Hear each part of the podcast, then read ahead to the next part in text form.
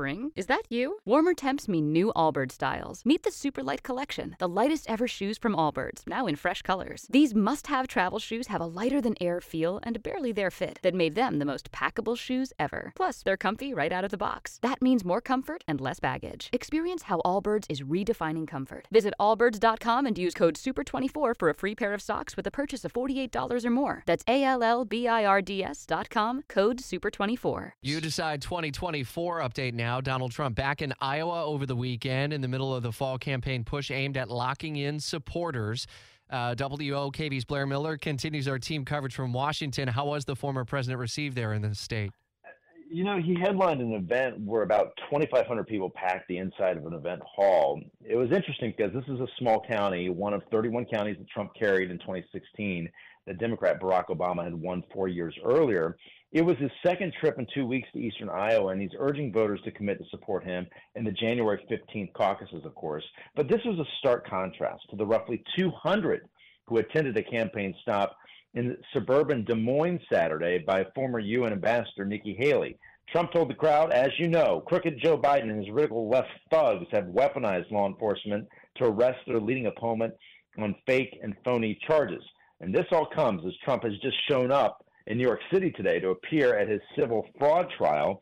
Trump also spent a good portion of the speech, though, over the weekend ripping apart Governor DeSantis and referred to him as, quote, a bad seed. So he had a lot of things to say. They were getting attention today, but, you know, we're kind of getting in that area where we get closer and closer to these caucuses and more and more people are paying attention. Yeah, I uh, did a triple take when I looked up at the TV screen earlier today because I saw DeSantis sitting down and talking with Bill Maher from HBO. That was a stunning uh, uh, acceptance that the governor had to go on that show. I was DeSantis looking in the polls, and that was uh, really an interesting exchange that the two of those had. Well, I think some of that is telling. I think it's a good point. You know, he's doing some things that you may not expect him to do. You know, he's still pulling far behind Trump and in a video message this weekend, he said, quote, I would not trade places with any of these other candidates right now in terms of where we are in Iowa. And I think we're in a better spot in Iowa today than previous Iowa caucus winners have been at this point in the cycle in 16, 12, and 08. Of course, he's going to be saying that.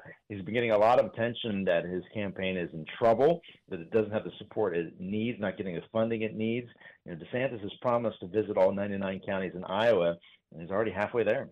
Uh, Donald Trump, meantime, is in court at the top of the hour for that New York trial that's scrutinizing his business practices. We'll have continuing coverage of that story as it develops through the day. Blair Miller, part of our team coverage. You decide 2024 updates every weekday on Jacksonville's Morning News. Spring? Is that you? Warmer temps mean new Allbirds styles. Meet the Superlight Collection, the lightest ever shoes from Allbirds, now in fresh colors. These must have travel shoes have a lighter than air feel and barely there fit that made them the most packable shoes ever. Plus, they're comfy right out of the box. That means more comfort and less baggage. Experience how Allbirds is redefining comfort. Visit allbirds.com and use code SUPER24 for a free pair of socks with a purchase of $48 or more. That's A L L B I R D S.com, code SUPER24.